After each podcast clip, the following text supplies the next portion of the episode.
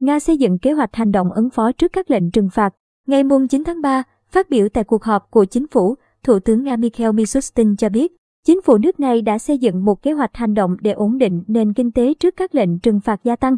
Phát biểu tại cuộc họp, Thủ tướng Mikhail Mishustin nhấn mạnh rằng, những người tham gia sẽ thảo luận về một số sáng kiến lập pháp ngoài những sáng kiến đã được thông qua vào tuần trước. Tất cả chúng đều cần thiết để tăng tốc thích ứng với tình hình hiện tại, hỗ trợ cho người dân và doanh nghiệp của chúng ta trong thời kỳ hỗn loạn.